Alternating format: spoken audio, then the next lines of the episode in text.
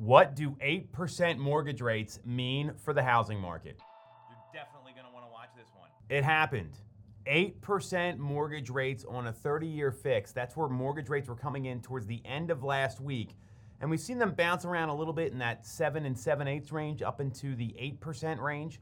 And I'm going to tell you exactly what all that means for the housing market and for folks that are still thinking about moving despite those high rates.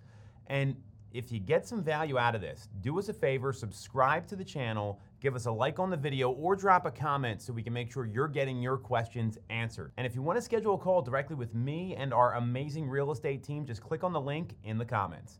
So we saw rates jump up to 8% last week. I've also got some market data here too. So let me explain to you everything's going on and what this means along with 8% mortgage rates. So what we saw year to date through the month of September in Philadelphia, Chester, Delaware, Montgomery counties is the number of sales are down 22.1 to 26.5% compared to last year.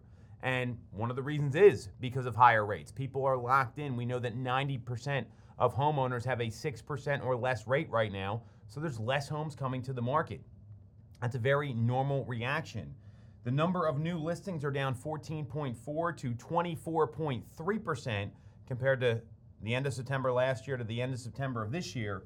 And we saw median pricing rise 5 to 7.5% in the suburban counties, and median pricing is down 3.7% in Philadelphia. And it shows the difference between the Philadelphia market versus the suburban markets.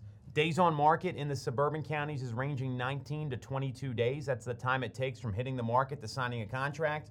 And in Philadelphia, it's a 48 days on market average year to date. Percentage of the asking price received for sellers is ranging 100.4%, so above the asking price, to 102.1% in the suburban counties and 94.7% of the asking price in the city of Philadelphia.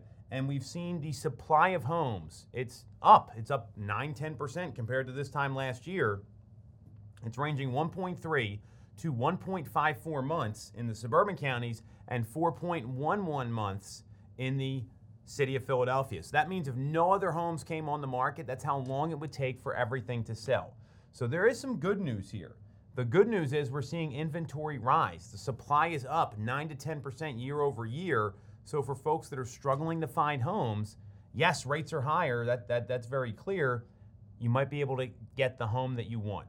So what does all this mean along with 8% rates? What should potential sellers and potential buyers be thinking about? So, for sellers, what I'm clear on is this you're going to see rates jump up and affordability obviously decreases. I'm pretty clear we're going to be in this kind of environment through the rest of the year because we've got at the Fed meeting coming up in 9 10 days from when this video is getting shot, there's a very high chance, over 98%, that the Fed does not increase rates and for the first time in a long time, we might see a rate decrease. It's very low. This comes from the CME group. It's a 1 plus percent chance that we see a decrease in rates. So, a lot of folks, including Lawrence Yun, the chief economist of NAR, uh, and the president of the Philadelphia Federal Reserve, they've been calling for the Fed to stop the rate hikes. And now that we've gotten to 8% rates, and what Jerome Powell's been saying, which is you might feel the effects of our policies later. I'm clear we'll definitely see that at the next meeting at the end of the month. So if you're a home seller right now and you've got your place to go, you're not as affected by rates as you would be if you don't have a new home to go to. So if it's someone that's maybe downsizing to a property that you already own, maybe you're moving into a rental, you're You've already secured the new home. You've been working on a property for a, a, year or two, getting it ready and rehabbing it. There's all these things that are happening in the market. And if you have your new home lined up, demand has not pulled back at all. Just this past weekend, we had a new home hit the market. It's got seven offers in on it in the face of 8% rates. So we're seeing that demand is not softening because inventory is still at that one and a third month supply in the suburbs and at just over four months in the city of Philadelphia. And until it gets to really like a six month supply, we're not going to see demand taper off as much as it normally would. That's kind of the magic number there. So if you're a seller and you've got your new place lined up, there's some opportunity here. You might also be a high equity seller and have the ability to buy mostly in cash, so the rate may not affect you as much. You might think about a 2 1 buy down if you want to buy a new home and you've got a lot of equity in your current home because that brings the payment down and that may help you negotiate with a seller. A 2 1 buy down means you get a 2% drop in the rate, so 8 to 6 the first year, and then 1% in the second year, so 8 to 7, and then the rate stays at 8 for the rest of the loan term. So that's just an example. You want to talk to a lender about that. So there are other options out there. And if you're not having those conversations, or better yet, your agent's not having these conversations with you, then there might be a missed opportunity to get the home that you want. Because when buyers pull out of the market, it really puts you in a great position as a purchaser to get the home that you want. The flip side is we're still seeing very low inventory. So for a seller, if you know your plan, selling right now could help you net a great price and get where you want to go. For the buyers that are out there, everyone's in agreement rates are going to come down in the future. The question is, what can you renegotiate if you buy now versus buy later? So you can typically, if market conditions cooperate and we see rates come down, which a lot of people are predicting that they will, you can renegotiate that rate with a refinance. What you can't do is renegotiate the purchase price.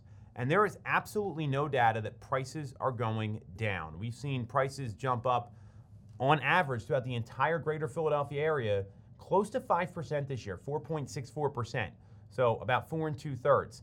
And that number's not going anywhere because we're still seeing multiple offers. I gave you that case study earlier. We're seeing prices go up. We're seeing lower inventory, and there would have to be a flood of inventory to come to the market for prices to go the other direction. We were going through something very similar in 2020, right after the COVID pandemic, and we were allowed to get back to work and real estate was essential. And what happened there is that the people that waited for the market to calm down or prices to go the other way, they're either still waiting or they missed out on a ton of equity in their home. Home prices are up 49% since 2020, according to Zillow. So the point of all this is if you're thinking about making a move, there's a lot of confusion in the market right now. I'd be meeting with an agent to have a strategy session. Don't just go look at homes if you're a buyer. Don't just call someone that you see that, like, I, I want to get into this property, I'm excited to see it. Have a strategy session to understand exactly what all this means so you can make a well informed decision. Because rates are higher, that's going to stop a lot of people. It's not ideal. I get it. It's also going to create some opportunities if you're looking at the long game, which we know in real estate, the long game typically wins.